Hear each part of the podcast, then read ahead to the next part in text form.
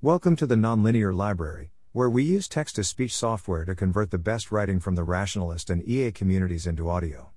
This is Language Model Alignment Research Internship, published by Ethan Perez on December 13, 2021 on Less Wrong.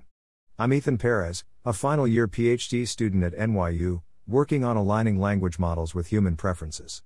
I'm looking to hire research interns to work on projects in this space, starting early 2022.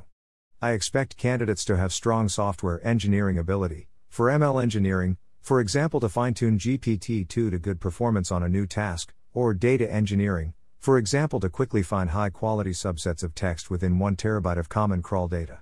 Ideal candidates will have experience doing ML research, reading papers, and coming up with ideas to test. I'm looking for people who'd be able to work full time, remotely, with compensation of $70 hour, funded by Open Philanthropy.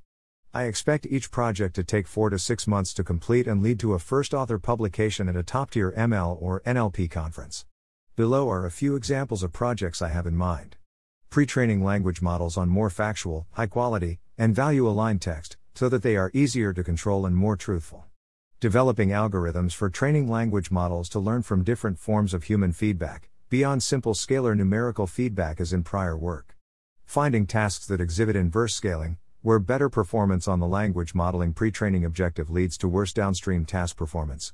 Examples of such tasks include truthful QA and real toxicity prompts.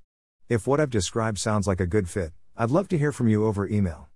Just send me your website, resume, LinkedIn, GitHub, Google Scholar, or anything else that might be helpful for understanding your background. My email is perez at nyu.edu. Thanks for listening.